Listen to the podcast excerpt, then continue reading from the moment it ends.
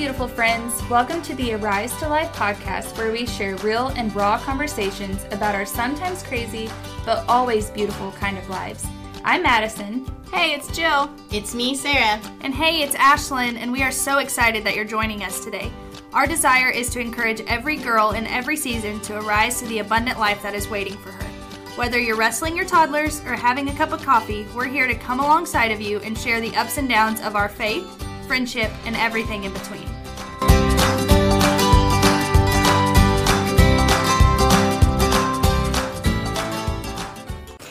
Welcome to episode 9. I am so excited about this episode. So when we kind of asked what everyone wanted to hear, one of the things that people said is that they wanted to hear testimony. So I'm going to share a very brief testimony as we lead into this one. So, growing up, for most of my life, I was really overweight. And then due to a really significant thing in my life, I jumped on this wagon of I'm getting my body in shape, and this thing that happened to me is never going to happen to me again. And so I started on this body transformation, and I was all about goals. And I had so many dreams for my life. I was going to get rich. I was going to have this perfect body. I was going to get all of these followers. I was going to be a social media influencer. I would make vision boards, and I would constantly listen to motivational podcasts, and I was really going to do something with my life. And then I surrendered my heart back to the Lord, and I had to abandon all of that. It was just something that was consuming me, and all I could think about was myself, and I had to lay it all down. And so at that point, I got to this place where I just really thought that dreams were something that was self-seeking and not something I was supposed to do when I was in surrender to the Lord. And so the enemy almost put this like taboo thing on something that I think God really wants us to do. And so today, let's talk about what it looks like to dream with God. I think for a long time, I didn't put value or importance on dreams because I didn't look at them through a spiritual aspect. And so I think praying and looking to have your spiritual eyes opened. Yeah, and so the Bible is just full of people who had big dreams and you know, big callings and big things that God wanted them to do. So what does everybody think of when they think of someone in the Bible who, you know, had a big dream? I thought of two people. I thought of Joshua and I thought of Esther, but I think I want to talk about Esther a little bit because she dreamed of saving her people, and she doubted that at first that she could. And that is like the only book in the Bible, I believe, that the Lord's name is not even mentioned in. Right. And so I think it's really encouraging in that matter because sometimes in our lives it feels like when we're going through or trying to conquer the dreams or we're dreaming with the Lord, which is... By the way, can I make a side note? Just daydreaming and sharing your hopes and stuff with him is so important, you know? But when she was like, let's say, dreaming of saving her people, he wasn't even mentioned, but he was all around, like in the book, you can tell. So she fasted, and then she asked her people to do the same thing. But she was afraid, you know, and so fear does not exclude us from serving the Lord. Right. I just think that's a really crucial point to make. She did it, and she encouraged them to do it, and then look what happened. Yeah, that's good. Someone that you may not really think of a lot, but Solomon is one that I found, and in 1 Kings, it talks about how he went to sleep, and the Lord came and said, ask for whatever you want, and I'll give it to you, and he could have picked anything. You know, he could have picked wealth, he could have picked all these things, and he said he wanted wisdom. Verse 10 says, the Lord was pleased that Solomon had asked for this, so God said to him, since you've asked for this, and not for a long life or wealth for yourself, I'm going to go ahead and give you those things too. And I just thought that was really amazing that even before he technically, I guess you could say, had wisdom, he had enough wisdom to know what to ask for, right? And I like how right after he asked for that, it talks about the different wise things that he did. So it just, he showed right away, okay, I'm going to, you asked for this, so I'm going to give it to you and show you how to use it in the correct way. And I just thought that was really cool. That is good. Yeah. I thought of Joseph. What I thought about Joseph is, so he had the dream of his family bowing down to him, right? But it wasn't a dream that immediately came to pass. It took 20 years for that dream to completely come into fruition. And so that stood out to me because a lot of times I know even if I have a dream, I'm like, I'm kind of a, if I know it needs to be done or I know it's going to happen, like I'm kind of a get it done kind of person. But sometimes these dreams that we get, they're not going to happen immediately. It takes a long time for them. And a lot of times it's because the Lord has some things that he wants to grow in us before, you know, to prepare us for what that dream is. And so I thought about how Joseph, he had to go through famine in his land, and then he got thrown in prison because he was falsely accused. In prison, he kind of grew to be a manager, so to speak, of prison, but that was like just preparing him for the fact that all the way through Joseph's story, he was being prepared to be the head over the land. I just thought that was really amazing how he had the dream, and it took so long before it to come to fruition, but it was for a reason, for a purpose. The Lord was growing Joseph to fulfill the dream that he had given him. Yeah, I mean, if you think about it, the Joseph that went straight out and told his brothers, "You're going to bow down to me one day," was not ready the weight of what God needed. You know, God needed him vengeful. Right. Yeah. He needed him to be humble and kind and understand, you know, what it's like to be in the trenches. Yeah. You know, and, you know, the way you said that about Joseph, how he had his dream and then it took so long to come to fruition. I think of David, that was my person. Samuel came and anointed him as king, and then like, okay, now go back out and be a shepherd. And I'm sure that was really confusing to him, and he faced a lot in his life. Even after he defeated Goliath, he was on the run. You know, Saul was trying to kill him, and he had to hide out in caves. And I know that during that time, God was doing things in his heart too that he needed to do in order for David to be the leader that he was supposed to be. And so I think most of the time when we get a dream or a calling from the Lord, there's some things that he needs to work out inside of us before we're able to just fully step into that calling. And all of these people that we just mentioned, like, their dream was far greater than they ever could imagine. Like, they were just everyday. Esther was just an everyday. Joseph was just an everyday brother. David, all these people were just everyday people, but God had a bigger plan for them and gave them a dream that the Lord had to help them accomplish, because in their own, they couldn't accomplish those things. I think that is incredibly important. Like, if you right now you have a dream and you're thinking, I feel like God wants me to do this thing, and you're like, it's going to be so easy and I can do it, you probably need to think bigger, because the dream that God has for you and what he wants to do is going to require his hand on your life. And if you can do it without him, then it's not big enough. You need to think bigger. I remember when I felt a call to ministry, I was not at some big event or anything like that. I was at home scrubbing toilets and mopping floors. And I remember, you know, just cleaning. It was an everyday day. And I remember feeling the weight of what he wanted me to do. And I remember it feeling so heavy that I fell on the floor in my daughter's room and just cried, because I was like, I can't do this. It's too big. There's no way. I can't carry this.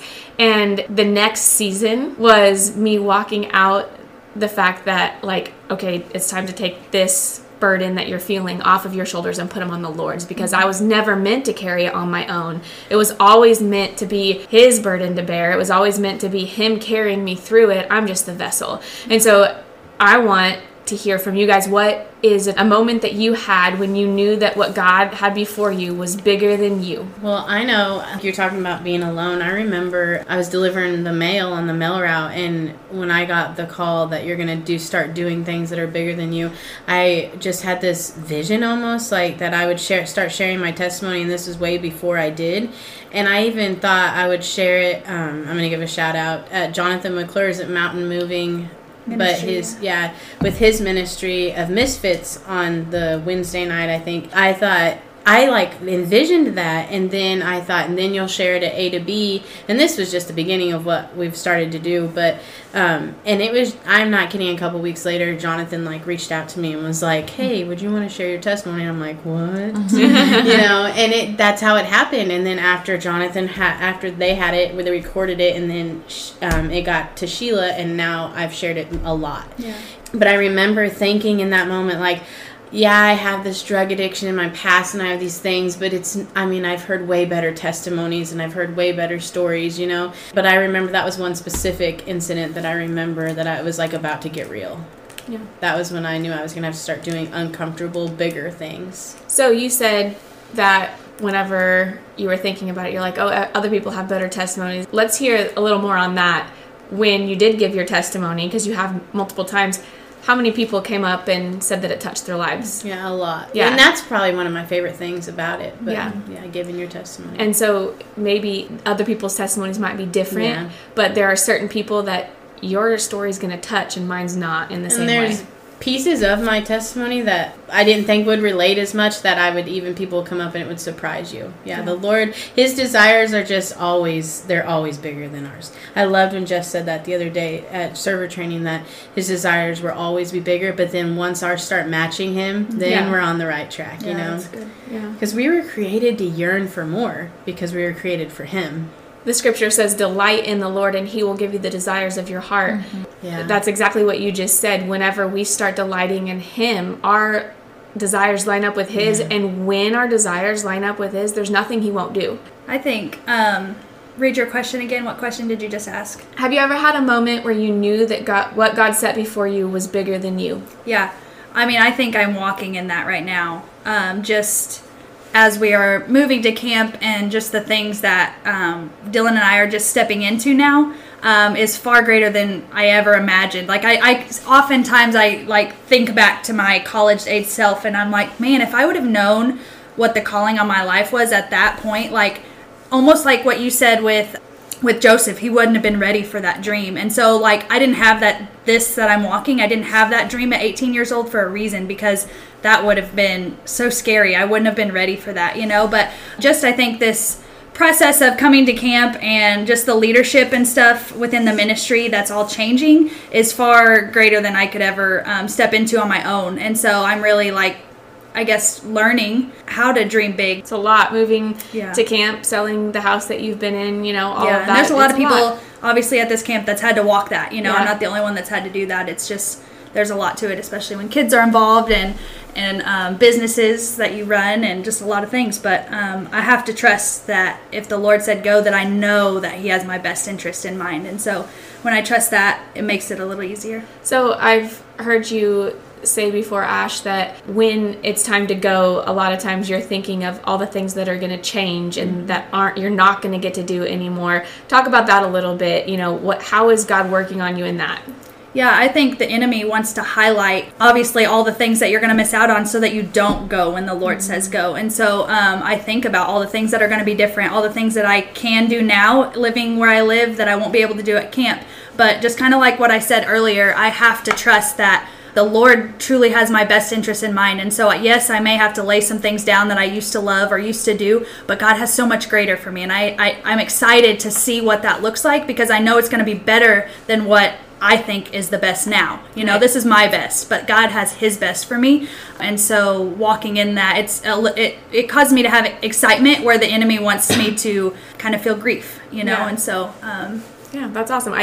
As you say that, I picture, you've seen the picture before where there's a little girl there and then there's Jesus, and she's got her little tiny stuffed animal, and she's like, but I love it, God. And He's got this huge one behind His back, and He says, just wait and see, you know? Yeah. So, you know, it feels like you want to grab a hold of, you know, and something greater. I bet yours is having me for a neighbor. Oh, Sarah, you hit the nail on the head. Yeah. No more walking around. You have to be dressed on the hill.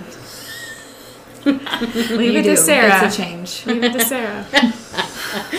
Mine's kind of, I'm also walking through mine. We moved to camp it's been a little over a year now, and we've had more positions added to our title, and it just, every day, so we went from being youth directors at our church to now being kids and youth camp. Did I say youth directors at our church? We went from being youth leaders at our church to being, we started out as youth directors here, and now we're kids and youth, and there's other titles in there too, but every day I think I was where we were at before. It was amazing. It was smaller, you know what I mean? And this is like a completely different scale, and I'm like, I don't know what I'm doing. Every day it's, I don't think this is right, or I don't think this is, I don't know if I can do this. And every day He's like, well, you're not supposed to do it on your own. You know what I mean? So it still feels bigger than me every day. But just following Him one step at a time is what, you know, that's all you can do, and that's what He wants us to do. He doesn't want you to see the end picture in mind. So let me ask you this, like in comparison, if you were to, you need to rely on him for every single step versus like he gives you this many directions and you can run off by yourself for a while. How do you grow closer to him? It's not faith. That's not faith, you know. Yeah, and that goes right along with dreaming. And the more faith you have, the bigger the dreams you have with him, and vice versa. The bigger the dreams you have, the bigger your faith gets too. Okay, so as you talk about faith, I just want to expound on that a little bit. I was doing a devotional this morning, and something really stuck out to me. He said, remember, faith is in your feet, not in your feelings. Mm-hmm. And so, you know, in those moments, like, there may be times when you feel like you're really full of faith and like, yeah, God's going to do it. But if you don't step out and do the thing, then that's not really faith. Right. You know, it's just a feeling. And so and there might be a moment where you feel like, I can't do this. And so it feels like maybe you don't have the faith that you need, but if you step out anyway, that's where the faith is, and stepping out even though you may not feel like you have faith. Yeah. I literally envision stepping stones, and how easy is it to trust where you're stepping if you can see all the stepping stones, like you just step on them.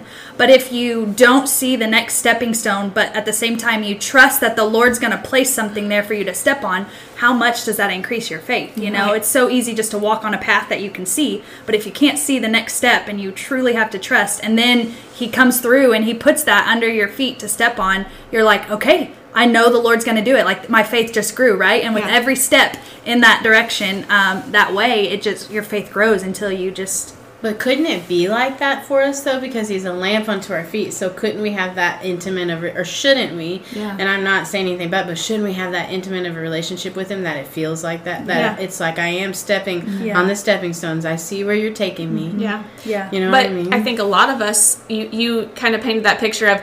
you need to step, and then he's going to put the stone down. I think a lot of us are just waiting for him to put the stone down before we step, and he wants us to step out with that faith. Yeah. And, so that might be a word for people right now. Like, you're waiting on God to move when maybe you need to take the step. Yeah. I want to read this verse that I just love. It's a verse that really challenges me to dream big. It says, never doubt God's mighty power to work in you to accomplish all this. He will achieve infinitely more than your greatest request, your most unbelievable dream, and exceed your wildest imagination. He will outdo them all, for his miraculous power constantly energizes you. Man, that paints a picture that I want. Makes me want to go run a race. I know. The fact that, when you're walking in what he has for you, he's going to energize you and he's going to grace you for your race. Mm-hmm. He's going to give you exactly what you need to walk. And just the way that verse describes your most unbelievable dream, your wildest imagination, he wants us to think big. He doesn't want us to think small. Mm-hmm. That's Ephesians 3:20. Awesome. Yeah, that's good. So what is a verse that challenges you to dream big? I had two that I just really loved. One of them's super short, so I think I'm going to share them both. But Philippians 1:6, it's Dylan's, I guess, life verse that his parents picked for him. It says, and I'm sure of this, that he who began a good work in you will bring it to completion at the day of Jesus Christ. And man, I don't know, I love that verse, and it almost just brings me to tears when I think about it in Dylan, because, I don't know, it's just really incredible. And the other verse is Hebrews 13:20-21. It says, now may the God of peace, who brought again from the dead our Lord Jesus, the great shepherd of the sheep, by the blood of the eternal covenant, equip you with everything good that you may do his will, working in us, which is pleasing in his sight, through Jesus Christ, to whom be the glory forever and ever. Oh, that's good. Mm-hmm. So that first one is such an encouragement, isn't it? Yeah. Because he's not going to leave us hanging. Mm-hmm. Like, oh, I'm going to start this, and, then you're on your own. Like, he's going to bring whatever he starts to completion, and we can trust him. Like, if we're in the middle and we're not, like, it's not good right now, right. He's not done yet. Right. If you're in the prison like Joseph was, if he would have stopped there, like, I could just imagine if he would have had this verse, that would be like, okay, I know this isn't the end. Like, there's more. Yeah, that's good. All right, okay. Sarah, what verse challenges you to dream big? I think right now, along with Ash and Madison, we moved to camp, and I wouldn't have dreamed that I would have left the house that I grew up in, because that's where Michael and I lived, and I figured that's where I would live forever, and I was excited about it, But so when we came here, it gets hard, like we've talked about it several times, like your calling is hard. So Ephesians 4 has been huge in my life. And it says, as a prisoner for the Lord, then I urge you to live a life worthy of the calling you received. Be completely humble and gentle. Be patient, bearing with one another in love. Make every effort to keep the unity of the Spirit through the bond of peace. There is one body and one Spirit, just as you were called to one hope when you were called, one Lord, one faith, one baptism, one God and Father of all, who is over all and through all and in all. That's good. That is good. Humble, gentle, and love. Those are three things that I feel like we all need when we're stepping out in big things. Like if you're stepping out in these big things and you're prideful, you're going to fall on your face. Yeah. We can't do it whenever it's to bring us glory. You know, I think everything, the dream that God has is not for our glory, it's for His. And if we're stepping out to seek our own glory, we're just not going to have success in the thing. Yeah, I have actually written on here, my calling is not my own. Yeah. Yeah. And to know it's one Lord, one faith, one baptism, and one Father. Like, it's not about me. You know, it's hard because it feels, I mean, it is about you're the one doing it, but it's really not.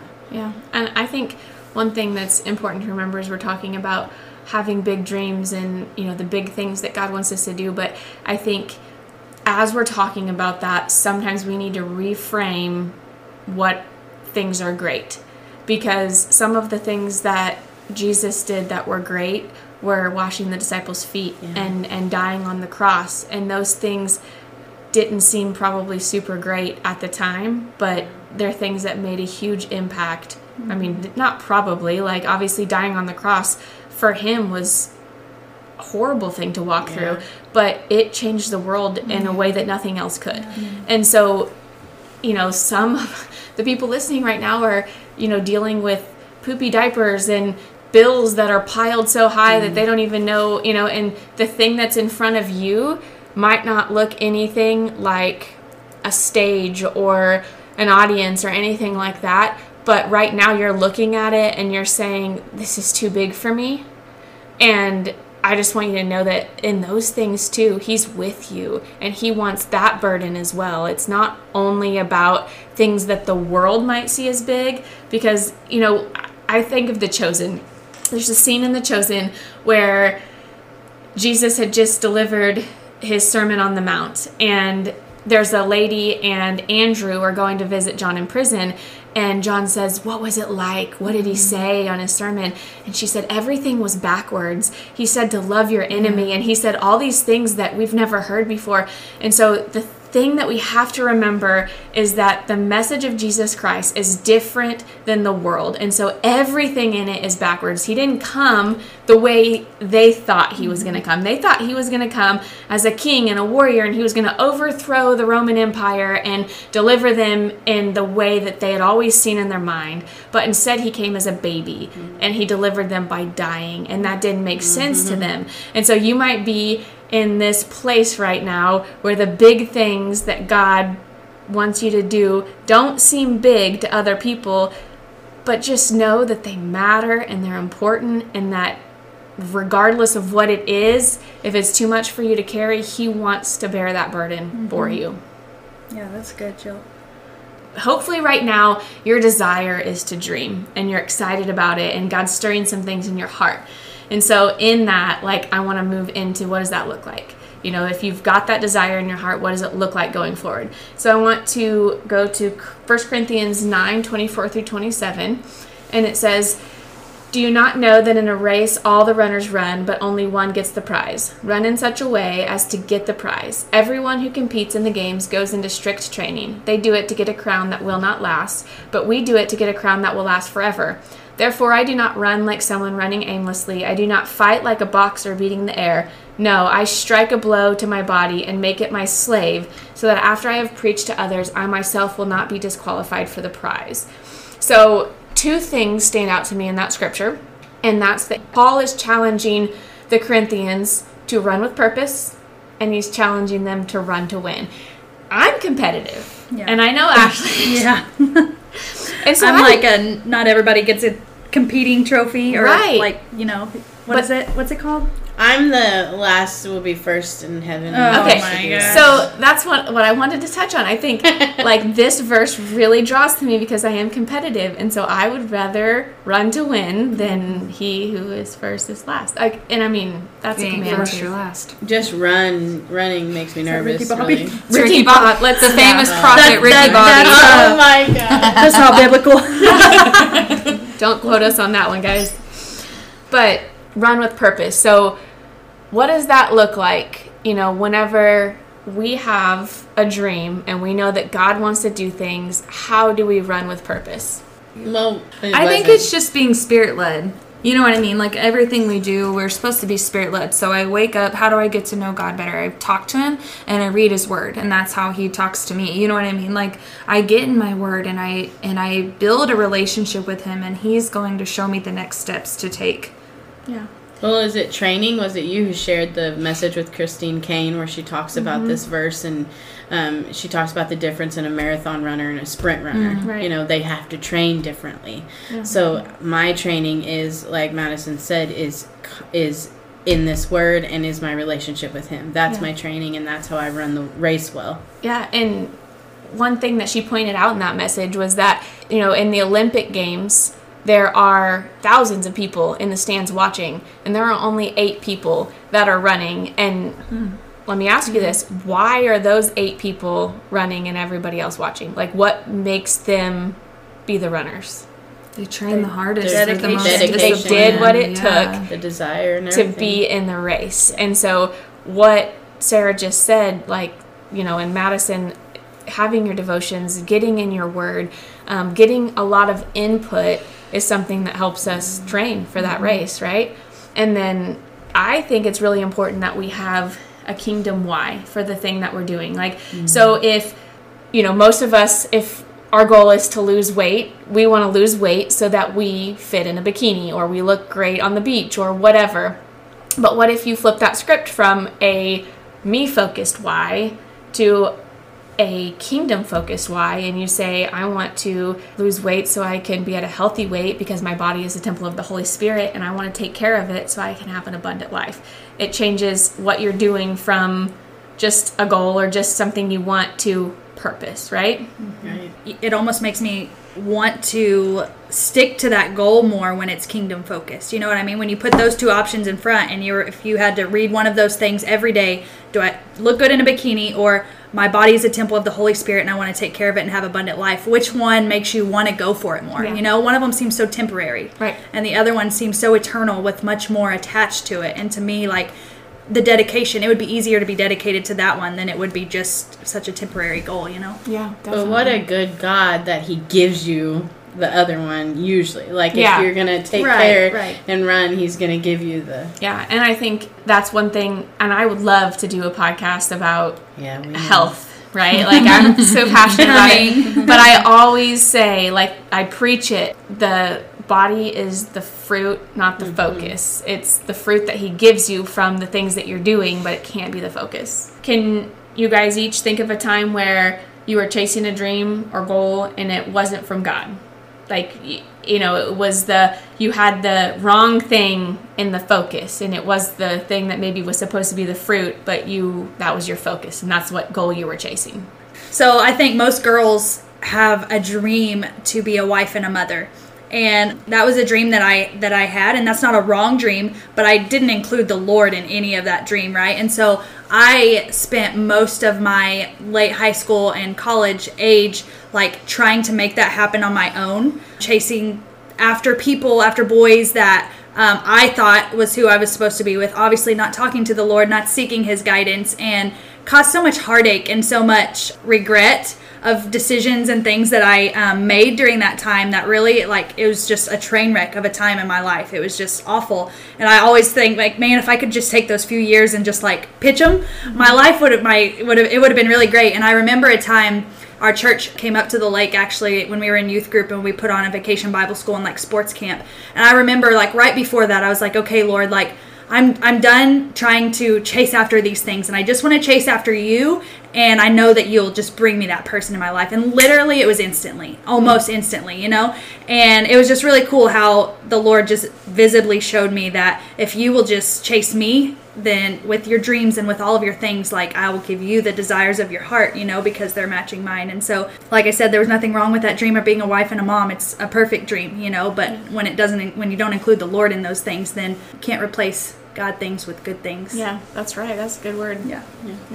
I mean, we just talked about it with our health, but that would be probably my most reoccurring one. I remember when I was at my lowest weight, a picture came up and I saw where I was at my lowest weight, and I was at my healthiest. You know, I was working out, I was eating really great, I was really disciplined because I was about to get married. And I remember thinking, looking at that picture, I thought, man, I was so miserable. And now I'm at my heaviest weight that I've ever been. And my confidence isn't in myself because that's failing, but it's in the Lord now. And so whenever I see myself now at my heaviest, I don't really even see my weight. I see my mental health instead. Mm-hmm. You know what I mean? And the Craig Groeschel does this. He's right now in the middle of this amazing series on changing your mindset and really restarting this health journey. It's been probably a few weeks now, but with the different mindset than what I've had before. Is now it's, I'm doing this because I want to steward my body well. And that truly is the deep meaning of it. You know, before I could say that, and I did say that, and that wasn't the real meaning. You know what I mean? Yeah. But now it's, this is the root of it, that I do want this for this spiritual reason, that I want to live a healthy life for my kids. And I, you know what I mean? It's not because of how I look. And just changing that mindset, it's changed everything. The confidence, you know what I mean? And so I'm kind of still walking through that. So you were talking about that mindset change. And I know that there are so many women listening that struggle with their body image.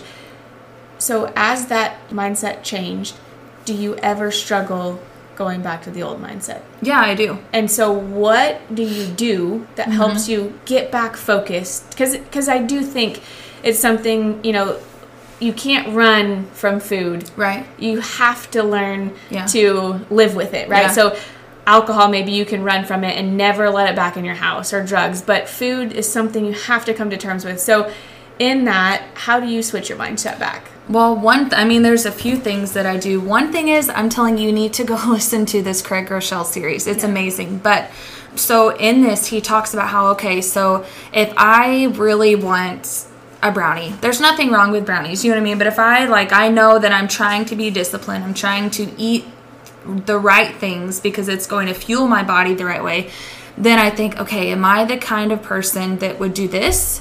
Or for my goals, for my spiritual why, or am I the kind of person that would do this? So am I the kind of person that would eat like a whole bag of chips because I'm feeling whatever way and I'm going to run to food instead of to God? Or am I the kind of person that's going to do this and go to my word when I'm feeling this way? So that mindset right there, those questions have changed everything. And it's not just about food. It's when my kids frustrate me. Am I the kind of mom that's going to freak out and yell? Sometimes I am. If I'm like, no, I mean, I'm going to be honest with you. You know what I mean? Sometimes that still comes up. Or am I the kind of mom that's going to sit down and take the time to figure out what the root problem is with my kids? You know what I mean? So it changes everything. So it's not about behavior modification. It's about identity. Right. You're saying, I'm the kind of person who acts this way because that's how God made me. And not, I'm going to make a list of all the things I should or shouldn't do and try to meet up to those expectations. Right. Yeah. And another thing that's helped is, like, I'll speak truth. And this sounds cliche, but I have to speak truth over myself. There may be times I'm getting in the shower and I might look in the mirror and the enemy's like, oh, like, you know, that doesn't look like it's supposed to. And I'm like, no, like, I am this and I'm this and I'm worthy and I'm chosen, you know, and I list truths about myself. And then I'm like, okay, I am these things. Pumps you up. Yeah, it does. And then I get in the shower and I'm fine. Powerful. I had to do that a lot. I remember during my journey of, I had lost, and I think mine's very similar to yours, you know, like, I chased after body goals for years and years, and I had lost down to this certain weight, and I had a six pack, and I did these fitness model shoots and everything, and sometimes I'll catch a glimpse of those pictures, and it can be really hard to be like, you know, but then I have to remember that I was miserable, you know, whenever I took those pictures. Like, it maybe looked good, but deep down I was broke, so very broken, and I'm a completely different person than I was then. But during that time, I was trying to retrain myself to not have this one picture of beauty. And so I had to gain weight at that point. Like, I was at a place where it wasn't healthy for me to be. And so I had to gain weight, and I would look in the mirror and really struggle, because when you've been in this one place and now you're in another place, it can be really, really hard. And so I would look in the mirror and I would have to say the truth about myself, and I would cry because I didn't believe it. And it was really, really hard. But the more I did it, the easier it became. And I know that some of you are like, I can't look in that mirror and say that I'm beautiful. I can't do it. But I'm going to tell you that you can. Mm-hmm. That you can do hard things, and that it's important, and that you need to. Yeah. You need to go right now, and you need to look in your mirror, and you need to say these things over yourself. That episode is coming in. It is. It's coming. And I think, you know, you like when you first started praying over your spouse, right? It's awkward. It's weird. When you first start doing all these things for the first time, it's weird. And so as Jill is telling you to go look in the mirror and say these things, and it feels weird, don't stop doing them, you know, because, and I'm sure, like you guys said, it's coming, but it made a huge difference in her life, and it made a huge difference in yours, just as you speak truth. You know, all of us can list a time in our life where speaking truth over us in a certain area has made a huge impact in our life. Yeah. What's yours, Sarah? I would say Sarah BC, before Christ, was my addiction, you know. I remember it was an identity issue through and through. Like, I was trying to find something that would give me just settle me, make me feel peace, make me feel comfortable, and all it caused was destruction. I mean, I was just a broken mess. And then, you know, fast forward a little bit, I remember it was similar to Ash's. I remember we had tried for about a year and a half to get pregnant after we'd been married. And, we started a little before, like, I started going to see a doctor because I had, like, the PCOS and stuff. So when we've been trying, and I remember just feeling crushed because, like Ash said, that was, like, my identity. Like, I had to be a mom, and then you had to become you had to be the wife and then become the mom, and I couldn't get pregnant. So I literally thought I was failing at everything because I remember saying to Michael one time, this is what God created women for, and I can't even do it, you know? And I just remember feeling that. And people around me would get pregnant, and it would just crush me, you know. And we were on my birthday trip on the way to Nebraska. Michael planned this little trip, and on the way there, I had was just praying in the car, and I wasn't what I am now. Like, I didn't just constantly pray, and I wasn't completely spirit led. I mean, we were a part of church and stuff, but we weren't surrendered. But I remember praying to the Lord in the car that day, thinking, you know what, if I don't have a child, like, this is okay too. Michael and I can travel, and we can be the cool couple while all of our friends have kids that hold them back. And I truly, in that moment, surrendered it.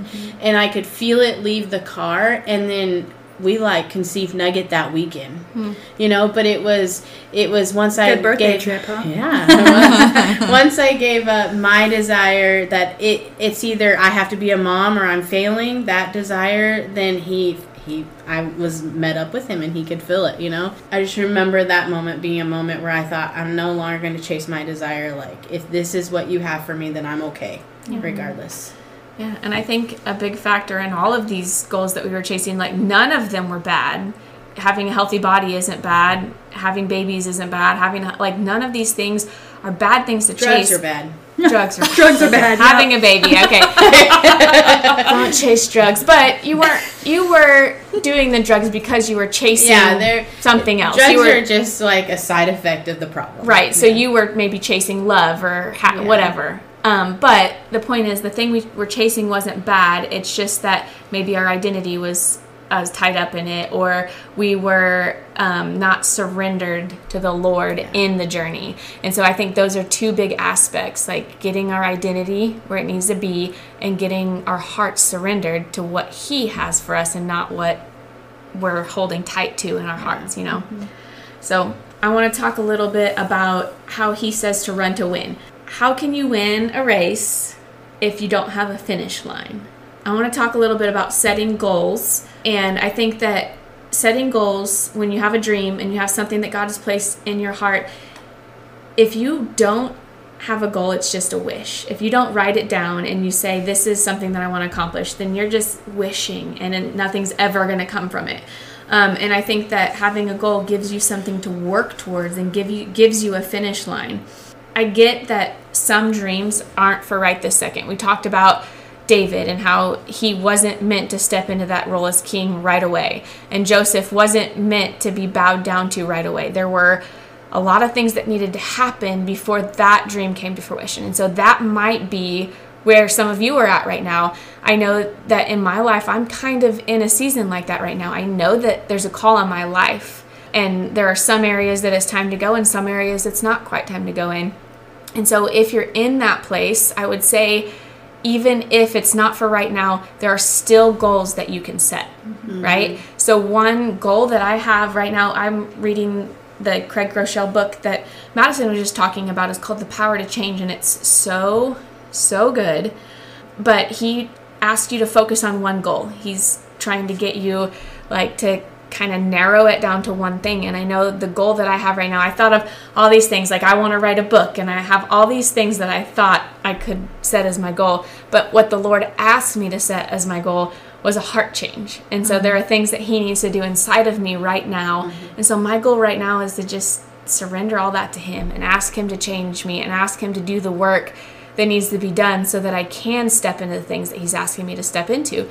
And so I'm just going to kind of challenge each of you right now. You have a dream. I believe that as you're listening to this, God has given you a dream, right? And I'm going to challenge you to set a goal, maybe just one thing right now. What is it that God wants to do? Some of you, it's get up and step out. Some of you, God is saying it is time to go. And if it is, then do it.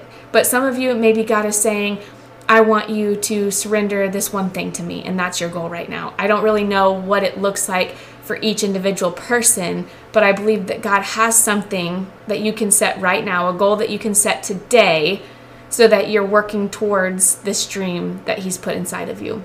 Whenever you write it down, I'm going to challenge you to share it with someone. Okay, once you have it on paper, you write it down, I want you to go and tell someone that God has placed this goal on your heart, and then they can hold you accountable for that goal.